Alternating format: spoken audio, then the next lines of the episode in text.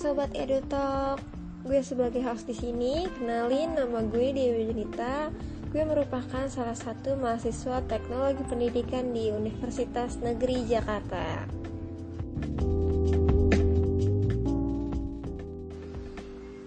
Seiring dengan adanya perkembangan teknologi informasi dan komunikasi yang semakin pesat, kebutuhan akan suatu konsep dan mekanisme belajar mengajar berbasis teknologi informasi menjadi tidak terelakkan lagi.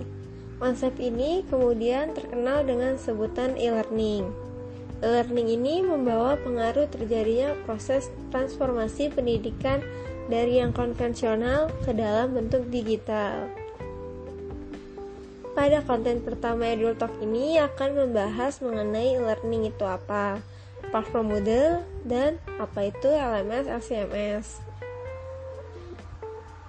Oke, gue gak akan ngomong sendirian karena gue bakal ditemenin oleh dua temen gue yaitu Kiki dan juga Agib yang siap men-sharing kepada Sobat Edul Talk. Pada konten pertama Edul Talk ini akan membahas mengenai learning itu apa, platform model, dan apa itu LMS LCMS. Oke, gue gak akan ngomong sendirian karena gue bakal ditemenin oleh dua temen gue yaitu Kiki dan juga Agib. Halo. Halo. Gimana nih perasaan kalian yang udah sekitar hampir dua bulan melaksanakan PJJ ini? kalian ngerasa bosan gak sih atau mungkin biasa-biasa aja atau malah senang gitu ngerasain belajar di rumah bosan sih tapi harus tetap semangat meskipun rindu juga sama kalian sama teman-teman lain juga uh, uh. gimana Gip? Ya sama sih bosan sebenarnya cuman ya mau gimana lagi ya kita juga harus tetap produktif Oke, dijaga terus ya semangat belajarnya. Um, jadi guys, kalian tahu gak sih dengan adanya PJJ ini tuh kita dapat memanfaatkan konsep e-learning.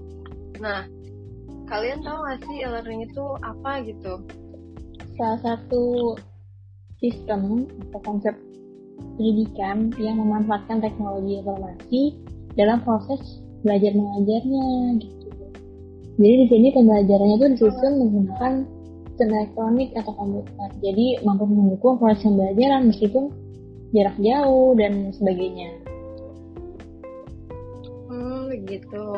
Nah, e-learning itu sendiri kan biasanya ada yang menggunakan sistem LMS atau uh, atau LMS ya. Nah, menurut kalian LMS dan LMS itu apa sih? Terus bedanya itu apa? Ya, kalau LMS itu sendiri memiliki kepanjangan yaitu Learning Management System. Nah, maksudnya apa sih? Nah, maksudnya itu LMS itu merupakan sebuah aplikasi perangkat lunak yang termasuk di dalamnya itu ada pembelajaran online gitu.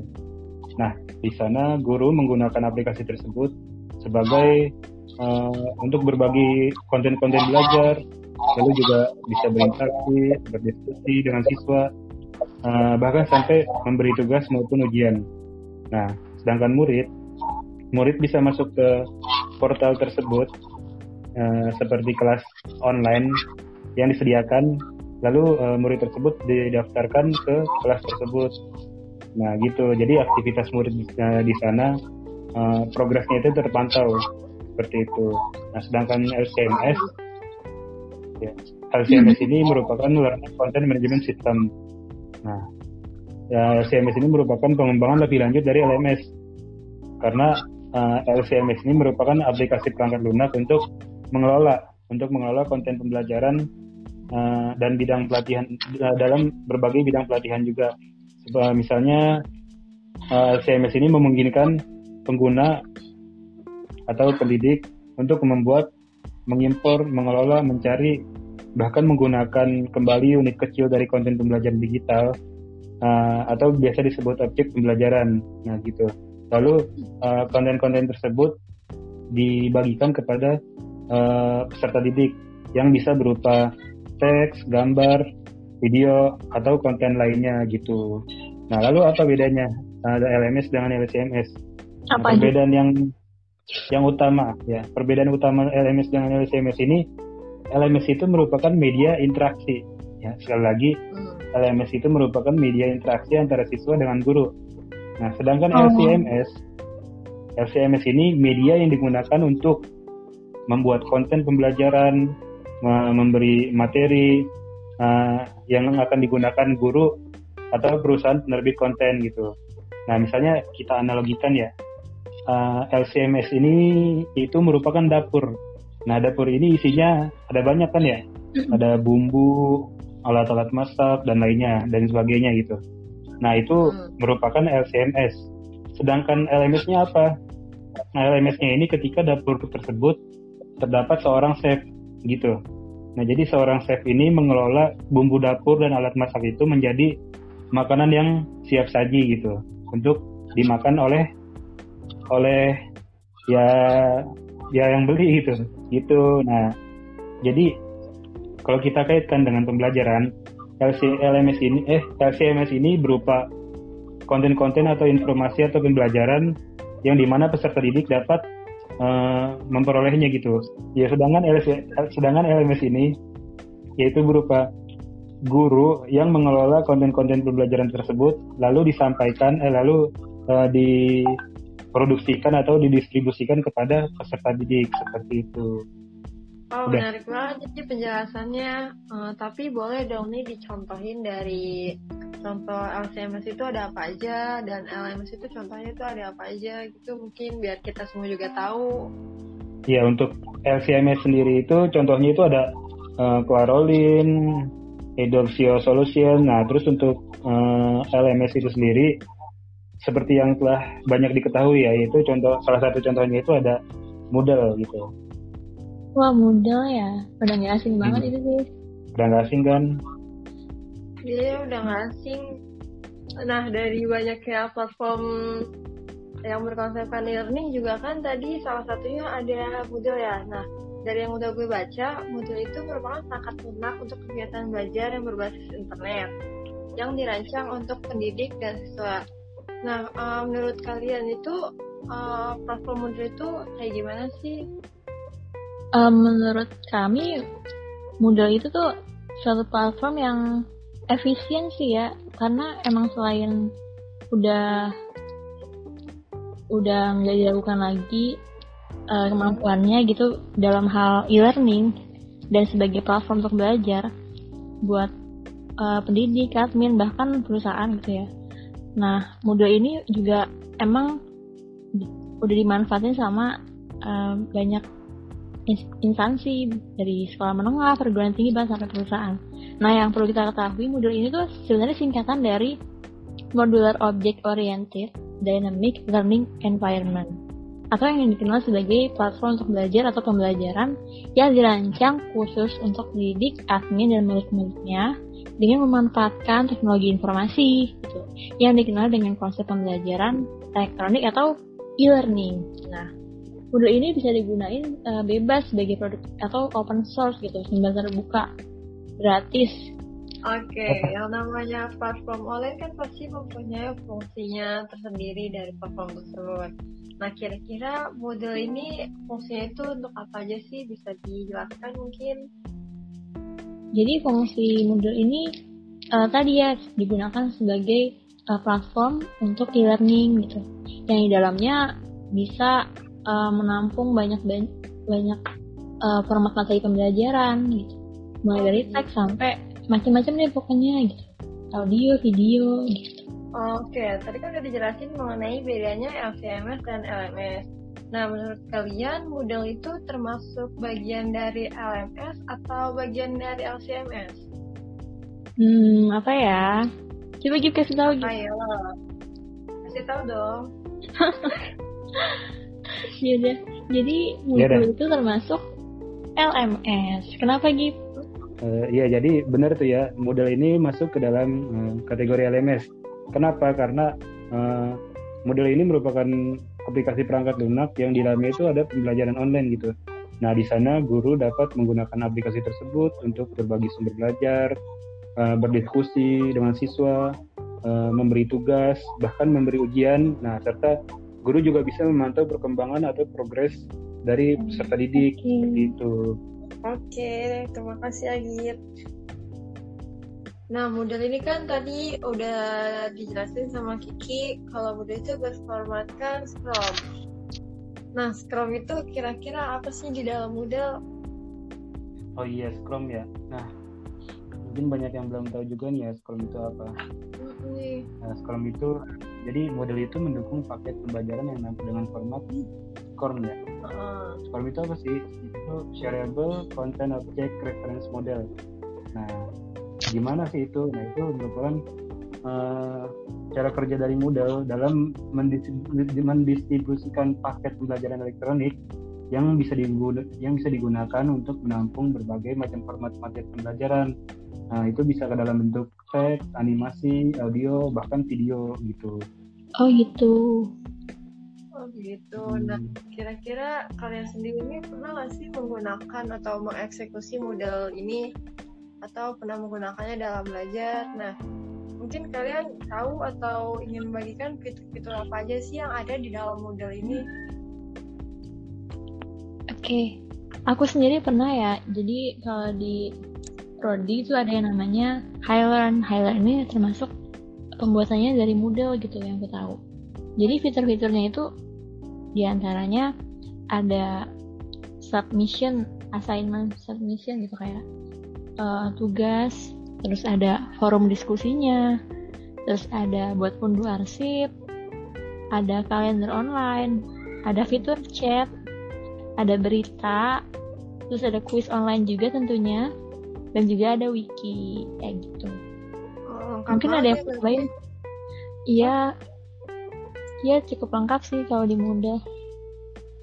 Nah lanjut aja ya dari apa ya dari awal dijelasin uh, pasti kan sebuah platform Moodle itu mempunyai banyak keunggulan atau kelebihannya berhubung Kiki sudah pernah menggunakan atau pernah mencobanya kira-kira apa sih kelebihan dari Moodle itu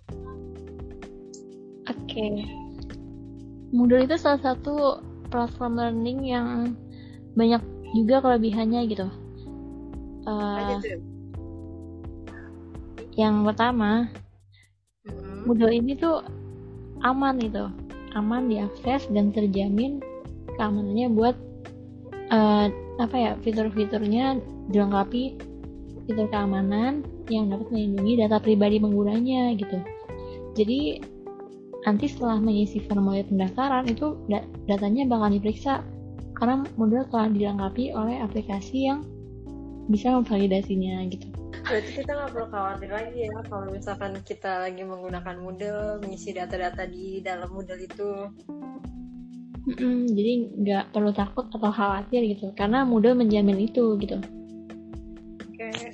nah selain itu Moodle ini tuh bisa diakses sama siapa aja gitu bahkan bisa uh, membuat lebih dari 1000 materi pelajaran jadi tentunya lebih efisien dan fleksibel buat digunain di kelas online. Nah, terus Moodle ini tuh ada banyak uh, ketersediaan bahasa. Nah, kalau di yang aku baca nih, Moodle itu ada 45 bahasa yang tersedia gitu. Jadi banyak banget dan emang digunakan oleh seluruh pengguna di dunia gitu dan udah dunia juga. Jadi bahasanya banyak banget gitu. Ya, selain itu ya uh, model ini juga sifatnya dia open source gitu bahkan apa tuh open source oh ya jadi open source ini uh, apa ya jadi dia sistem di model ini uh, disajikan secara terbuka gitu siapa pun boleh bisa menggunakan uh, aplikasi tersebut bahkan digunakan secara gratis kan banyak juga ya platform yang uh, di, digunakan ketika digunakan uh, itu terbuka untuk siapa pun tapi sistemnya berbayar gitu. Tapi berbeda dengan model ini. Gitu. Wah asik banget. Gratis ya? Ya efeknya berarti bisa akses tanpa batas dong. Bener banget. Bisa dimanfaatin buat pembelajaran lebih luas ya. Nah selain itu di sini juga ada banyak um, apa ya uh, fitur-fiturnya selain itu juga kompatibel ringan dan efisien gitu bisa bikin bisa manajemen penggunanya manajemen kursus dan sebagainya masih kita lebih mudah ya menggunakan model ini karena uh, mungkin user friendly juga jadi kita juga nggak perlu ribet gitu. Mm -mm. Nah selain kelebihan pasti kan uh, nggak uh, jauh-jauh pasti setiap platform itu memiliki kekurangan. Nah kira-kira platform model ini uh, kekurangan yang dimilikinya itu apa aja? Uh, kekurangannya jadi model ini tuh nggak nggak semua bisa mendukung model web browsernya gitu. Jadi kalau mau menggunakan Moodle biasanya harus install web browser yang terbaru ataupun download aplikasi Moodle yang terbaru gitu. Jadi, harus di, selalu diupdate gitu Moodle-nya. Nah, selain itu kita juga perlu pemahaman yang lebih mendalam tentang sistem yang ada di Moodle ini gitu. Jadi emang sih ketika kita pertama kali pakai Moodle emang kayak perlu penyesuaian ya, perlu penyesuaian, perlu belajar lebih banyak mengenai fitur-fiturnya gitu, baru bisa uh, lebih lebih apa ya lebih bisa menggunakannya menerapkannya saat membuat e-learning ataupun menggunakan e-learning sebagai itu sebagai kitanya sebagai siswa gitu. Nah selain itu uh, biasanya juga perlu hardware ataupun apa ya hardwarenya yang harus agak bagus gitu. Jadi emang kita perlu mengeluarkan biaya yang lebih ketika kita mau uh, punya hasil yang bagus juga gitu. Oh betul tuh. Mm-mm. Terus selain itu juga perlu tenaga ahli yang tugasnya sebagai admin atau yang bisa memaintenance atau membangun sistem e-learningnya gitu. Oke, model itu kan tadi interaksi uh, media untuk interaksi antara guru dan siswa. Nah, dari model itu kira-kira selain model itu kan merupakan media interaksi antara siswa dan guru. Nah, uh, sebenarnya kita tuh bisa bertindak sebagai dua hal itu atau bisa menggunakan unsur manajemen yang lain sih di dalam model itu? Nah, di model ini tuh emang sih antara uh, guru dan muridnya, tapi selain uh. itu juga ada uh, berbagai macam tipe user di model. Nah, apanya tuh? Ada tujuh nih. Jadi oh, ada yang pertama uh, admin. Admin itu yang bertugas mengatur situs atau modal secara umum gitu. Jadi hmm. admin ini yang nantinya akan mengatur tampilan situs, menunya apa aja, dan hal-hal lain yang emang menjadi uh, apa ya dibentuknya model itu gitu. Jadi dia adalah yang berkuasa membuat situs yang akan dibuat di model. Terus yang kedua ada course creator. Course creator ini yang bisa membuat course gitu uh, sebenarnya uh, tugasnya tuh nggak lebih luas daripada admin. Yaitu bisa membuat course selain itu juga bisa uh, menunjuk uh, guru atau teachernya yang akan mengajarkan di course tersebut gitu. Terus selain itu ada yang ketiga ada teacher. Teacher itu guru ya jadi yang uh, melakukan apa pun terhadap course yang akan diajarkan. Nah guru ini juga uh, selayaknya fungsi guru bisa ngasih nilai ke siswanya bisa ngasih course-nya ke siswanya bisa mengeluarkan siswa yang tergabung dalam course tersebut dan sebagainya. Terus selain ada teacher ada juga nih yang keempat namanya teacher non editing bedanya sama teacher biasa teacher non editing itu yang nggak bisa edit course-nya tapi tetap bisa ngasih nilai sih ke siswanya juga bisa ngajar seperti biasa. Jadi itu kalau di dunia nyata bagaikan asdos gitu ya asisten dosen gitu. Oh gitu. Iya. Terus ada juga student. Student ini kan siswa ya. Jadi yang yeah. user yang belajar pada suatu course gitu. Nah mau untuk jadi student kita harus daftar lebih dulu pada course tersebut. Caranya gimana caranya biasanya dikasih enrollment key sama teachernya gitu untuk masuk dalam course-nya. Terus ada juga yang namanya guest. Guest itu user yang memiliki akses read only, cuman baca aja gitu, nggak bisa masuk sebagai student gitu. Uh, meskipun diperbolehkan masuk, tapi uh, guest ini nggak bisa ngikutin aktivitas apa pun di dalamnya. Misalnya uh, apa submit quiz? Jawab pertanyaan gitu. Nggak bisa cuma bisa ngeliat-liat aja gitu dari luar. Nah yang terakhir yang ketujuh itu ada authenticate user. Jadi uh, secara default ini seluruh user yang telah login dinamain authenticate user. Perbedaan guest sama user ini atau authenticate user ini bila belum terdaftar pada suatu online course maka authenticate user ini dapat langsung mendaftar pada course tersebut sedangkan guest itu nggak bisa.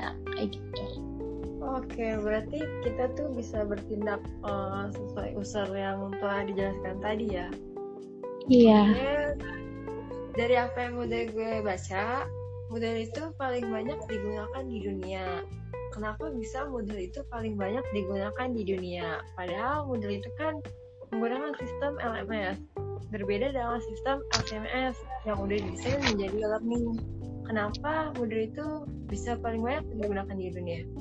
Ya karena tadi ya emang kelebihannya banyak dan mudah diadaptasi juga gitu. Nggak cuma di bidang pendidikan, bisa bisnis, pemerintah, dan emang gratis. Siapa sih yang nggak suka kalau ada platform yang gratis dan mudah digunain? Nah itu dia faktor utamanya sih jadi semakin mendunia aja karena emang efisien dan praktis gitu buat dikembangin sebagai e-learning.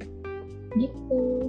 Terima kasih banget nih kepada Kiki dan juga Akif yang udah sharing nih pengetahuannya terkait teknologi learning ini. Maka gue ambil kesimpulan kalau model itu bisa dimanfaatkan untuk kepentingan kelas online serta pembelajaran lainnya. Nggak hanya di pendidikan aja Nah, Moodle juga menawarkan kelebihan yang banyak, sehingga calon pengguna banyak yang tertarik untuk memakainya. Salah satu kelebihan yang menarik yaitu Moodle bisa dipakai dalam pembelajaran e-learning dalam menyediakan 45 bahasa. Menarik bukan? Menarik. Nah, uh, betul. Nah, harapan kami selanjutnya untuk ke depannya adalah Moodle ini dapat dikembangkan untuk pembelajaran online course yang menarik dan pasti cocok banget buat situasi PJJ saat ini. Yuk, gunakan Moodle sekarang agar pembelajaranmu lebih asik. Dadah!